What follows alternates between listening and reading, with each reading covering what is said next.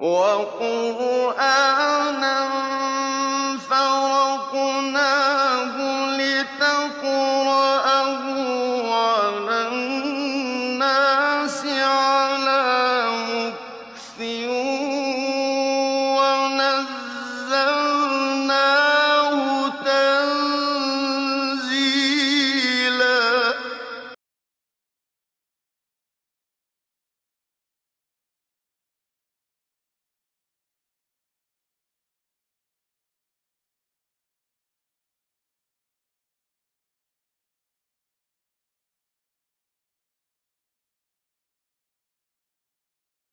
اليوم مع سورة الفجر وقد أقسم الله عز وجل فبدأ في مقدمة هذه السورة بخمسة أمور قد قسم بها وأقسم جل وعلا. فقال والفجر وليال عشر والشفع والوتر والليل إذا يسر. هذه خمسة. أمور الفجر ليال عشر الشفع الوتر. والليل إذا يسر. فبدأ بالفجر وخصه بالذكر لأهميته الفجر هو وقت الفجر. وقت طلوع الفجر الثاني عند بدء اليوم إلى أن تطلع الشمس وتشرق. هذا هو وقت الفجر. وهو وقت عظيم. تشهده الملائكة كما قال الله عز وجل وقرآن الفجر إن قرآن الفجر كان مشهودا وأعظم صلاة من الصلوات الخمس هي صلاة الفجر. لذلك قال النبي صلى الله عليه وسلم ركعة الفجر خير من الدنيا وما فيها. فقال بعض العلماء هذه سنة الفجر خير من الدنيا وما فيها. فما بالك بصلاة الفجر نفسها التي تشهدها الملائكة؟ حتى قال النبي صلى الله عليه وسلم يتعاقبون فيكم ملائكة بالليل وملائكة بالنهار. فملائكة الليل يأتون من العصر وينتهون من الفجر. وملائكة النهار يأتون من الفجر وينتهون إلى العصر. فأقسم الله عز وجل بالفجر لأهميته وبركة وقته. فقال والفجر ثم قال وليال عشر. وهذه الليالي اختلف فيها العلماء اختلافا كثيرا لكن أصح الأقوال أنها هي العشر الأواخر من, من رمضان وكذلك قال بعضهم هي العشر الأوائل من ذي الحجة. فأهمية العشر الأواخر من رمضان لأن فيها ليلة القدر وهي خير من ألف شهر. والعشر الأوائل من ذي الحجة لأن فيها يوم عرفة. وهذا يوم ينزل الله عز وجل ويباهي بنا الملائكة ويغفر الله عز وجل لمن صامه عام كامل. لذلك الله عز وجل خص هذه الليالي العشر فقال وليالي عشر. ثم قال جل وعلا والشفع والوتر. كذلك هنا اختلف بعض العلماء فقال بعضهم الشفع والوتر هو المعروف الصلاة الشفع والوتر. وقال بعضهم هي الصلاة الشفع فهي صلاة الفجر شفع وصلاة العصر والظهر والعشاء. أما صلاة المغرب فهي وتر. كذلك الوتر هي الركعة الواحدة. وقال بعضهم هي العموم وهو الأصح. كل شف أي كل هو كل ما هو اثنان. الله عز وجل خلق كل الخلق منه شيئان ذكر وأنثى. وأما الوتر هو الله عز وجل سبحانه وتعالى خالق الخلق. ذلك قال في الحديث إن الله وتر يحب الوتر فأوتروا يا أهل القرآن ثم قال جل وعلا والليل إذا يسر.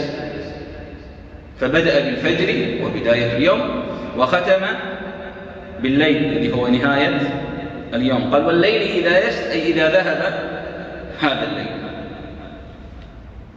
بهذه التغيرات الكونية من الفجر والليل وتغيرهما من يرى هذه العظمة في الخلق تدله على عظمة الخالق. فقال جل وعلا مستفهما استفهاما استنكاريا. أياما ترى الفجر كيف يكون في ظلام ثم تطلع الشمس وكيف يكون هذه الشمس ثم تزول ويأتي الليل؟ هل في ذلك قسم لذي حجر؟ أي هل يتفكر أصحاب العقول في هذا الكون العظيم؟ فيدعموا لله عز وجل وينقادوا لأوامره. هل في ذلك قسم لذي حجر؟ لذي حجر أي صاحب العقل واللب. ثم قال الله عز وجل إن لم تتفكروا ولم تنقادوا فاسمعوا أخبار من تكبروا وطغوا ولم يمتثلوا لأوامر الله عز وجل. فقال ألم ترى كيف فعل ربك بعاد وهنا الله عز وجل قال ألم ترى ولم يقصد بالرؤية رؤية العين إنما رؤية العلم والبصيرة. إنه خطاب للنبي صلى الله عليه وسلم من بعده. وعاد هم قبل ماذا؟ قبل النبي صلى الله عليه وسلم. وهذه مثل قول الله عز وجل ألم ترى كيف فعل ربك بأصحاب الفيل؟ النبي صلى الله عليه وسلم ما رأى أصحاب الفيل لأنه ولد في عام الفيل.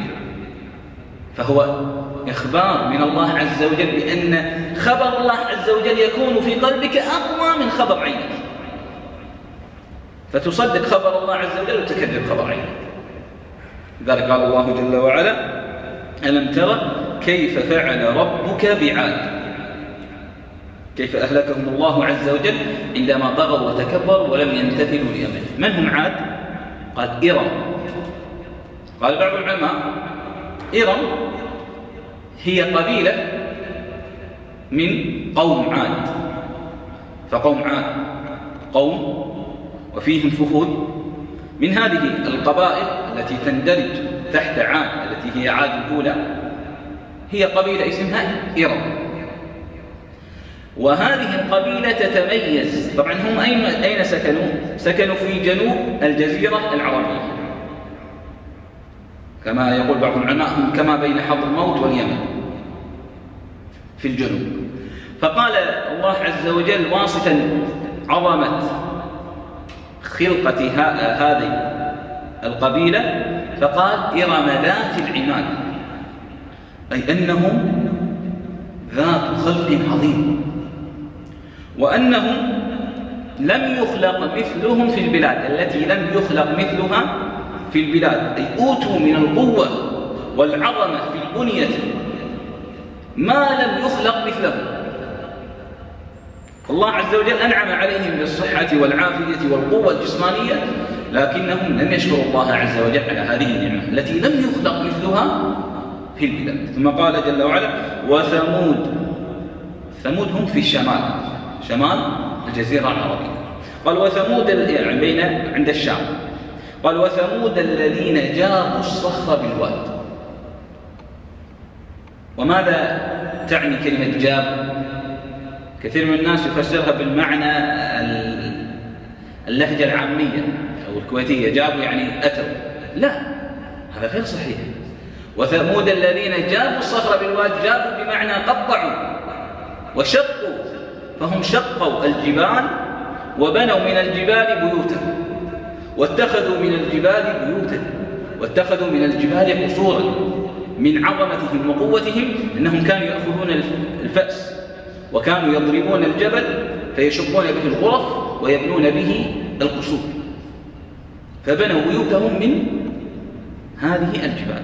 والآن تعرف بمدائن صالح وإلى ثمود أخاهم صالحا. وهذه من شدة البنيان وقوتها أنها إلى الآن لا تزال موجودة. قال وثمود الذين جابوا الصخر بالواد. كيف أهلكهم الله عز وجل وأرسل عليهم صيحة. وفرعون ذي الأوتاد فرعون طغى وتكبر وادعى الألوهية وأنكر الله عز وجل عندما قيل له رب العالمين. قال وما رب العالمين؟ نسأل الله وقال وفرعون ذي الأوتاد ذي الأوتاد هنا يعنى بها جنوده. فهم لفرعون كالوتد يثبتونه ويؤازرونه ويؤيدونه في كل باطل. وفرعون ذي الأوتاد الذين فهنا أي فرعون وملئه الذين طغوا في البلاد. والطغيان أكبر الطغيان أن تدعي لله ندا وهو خلقك. وفرعون أتى بأكبر الطغيان فادعى الألوهية وادعى أنه هو الله وأنه هو الخالق. وقال هذه الأنهار تجري من نسأل الله فهذا من أكبر الطغيان. وقومه اتبعوه فاستخف قومه فأطاعوه. قال الذين طغوا في البلاد فأكثروا فيها الفساد. أي نشروا الكفر والمعاصي والشبهات والشهوات في البلاد. والفساد الإيماني والعقدي هو أكبر وأكثر أثرا من الفساد الجسدي. فهو قد نشر في البداية الكفر والفساد ثم بعد ذلك بدأ يقتل الرجال ويستحيي النساء. قال فيكثر فيها الفساد فصب عليهم ربك سوط عذاب. أي أرسل الله عليهم العذاب والصيحة وتنوع العذاب وأرسل على فرعون الجراد والقمل والضفادع وشق البحر وأغرقه. قال الذين طغوا في البلاد فأكثروا فيها الفساد فصب عليهم ربك سوط عذاب. ومعنى الصب والصب يأتي من الفوق. فالله عز وجل أرسل عليهم من السماء عذاب. وأرسل عليهم ريحا وأرسل عليهم صيحة فأخذتهم أخذ عزيز مقتدر. إن ربك لبالمرصاد. فإن الله عز وجل يرسل كل عمل وكل فعل يفعله الإنسان. إن تفعل خير فإن الله يرسل وستراه في الآخرة. وإن تفعل شر فإن الله يرسل وتراه في الآخرة. قال إن ربك لبالمرصاد. بعد هذا الوصف العظيم لجبروت الطغيان في الدنيا من الأمم السابقة وكيف عاقبهم الله عز وجل. يأتي الله عز وجل لطغيان الإنسان الفرد ذاته. قال الله عز وجل فأما الإنسان ويقصد بالإنسان هنا جنس الإنسان أي عموم الإنسان. إذا ما ابتلاه ربه فأكرمه ونعمه إذا الله عز وجل أنعم عليه وأكرمه فيقول ربي أكرمه وهنا معنى أكرما لا يقول أن هذه الكرامة وهذه النعمة من الله لا لا ينسبها لله. قال الله عز وجل أنعم علي هذه النعم لأني أستحقها. فيقول الله أكرمني لأني أستحق الإكرام. فيقول ربي أكرمني لأني أستحق الإكرام. وأما إذا ما ابتلاه ربه فقدر عليه رزقه وأما إذا ما ابتلاه ربه فقدر وأما إذا ما ابتلاه فقدر عليه رزقه أي ضيق عليه رزقه وضيق عليه في المعيشة فيقول ربي أهانا إن الله أهاني إن الله يبتليني إن الله يضيق علي. فالله عز وجل إذا أكرمه لا ينسب النعمة إليه. وإذا ابتلاه لا يصبر بل يتسخط نسأل الله العافية. فيقول الله عز وجل كلا ليست هكذا توزن الموازين. فإن الله عز وجل يبتلي المؤمن ويضيق عليه وهو يحبه ويكرمه وربما يبسط ويكرم وينعم المؤمن وهو كذلك يحبه. وربما يأتي للكافر فيضيق عليه وهو يبغضه ويكرم الكافر وينعم عليه ومع ذلك الله عز وجل يريد إهانته. لذلك الله عز وجل فلا تعجل عليهم إنما نعد لهم عدا. أي إذا رأيت الكافر يتمادى ورأيت الظالم يطغى دعه. وما ربك بغافل عما يعملون وما ربك بظلام للعبيد لكن وكذلك أخذ ربك إذا أخذ القرى وهي ظالمة إن أخذه أليم شديد. لكن الله يمهل ولا يهمل سبحانه وتعالى. قال كلا. أي ليست هذه الموازين. بل الموازين الحقيقية أنكم مقصرون في حق الله عز وجل وذلك عن طريق بل لا تكرمون اليتيم. أتى بالصفات التي قصر فيها الخلق. قال بل الحقيقة والميزان الحقيقي في إكرام الله عز وجل إليك وعدم إكرامه أنك لا تكرم اليتيم. ولا تعطف عليه فهو المستحق للعطف. والحنان. قال كلا بل لا تكرمون اليتيم ولا تحاضون على طعام المسكين. أي ليس فقط أنت تمنع المسكين ولا تعطيه وتبخل عليه بالمال بل حتى من يريد الإنفاق لا لا لا, تنفق. لا تعطيه مال لا يستحق. أي حتى لا لا تحب نفسك ولا تحب غيرك ولا تحاضون على طعام المسكين. قال وتأكلون التراث أكلا لما التراث هو مال الفقير ومال اليتيم. والمواريث. كان في الجاهلية وإلى الآن بعض من فيهم صفات الجاهلية. إذا مات أبوهم أو مات والدهم أتوا إلى ميراث المرأة فمنعوها. وقالوا ليس لك إلا شيء قليل واذهب. وهي ضعيفة. لا تستطيع النص والانتصار لنفسها ولا تريد أن تذهب إلى القضاء وترفع قضايا على إخوتها. فتسكت وترضخ وهذا من البهتان والكبائر العظيمة. قال وتأكلون التراث أكلا لما التراث هو مال الضعيف ومال اليتيم. قال وتأكلون التراث أكلا لما أكلا لما أي لا تبقون منه شيء. تأخذون جميع هذا المال. وتحبون المال حبا جما. تحبون المال حبا كثيرا. كما قال الله عز وجل في نهاية سورة الأعلى قال بل تؤثرون الحياة الدنيا والآخرة خير وأبقى. كلا بل تحبون العاجلة أي الدنيا وتذرون الآخرة. قال وتحبون المال حبا جما؟ قال كلا. أي حقا. إذا دكت الأرض دكا دكا الآن جاء موقف يوم القيامة. دكت الأرض. وجاء ربك. والملك صفا صفا أي يجيء الله عز وجل بمجيء حقيقي يليق بجلاله. وتجيء الملائكة. وقد وصفها بعض المفسرين قال بعد أن يجمع الخلق فتنشق السماء الأولى. فتنزل ملائكة السماء الأولى.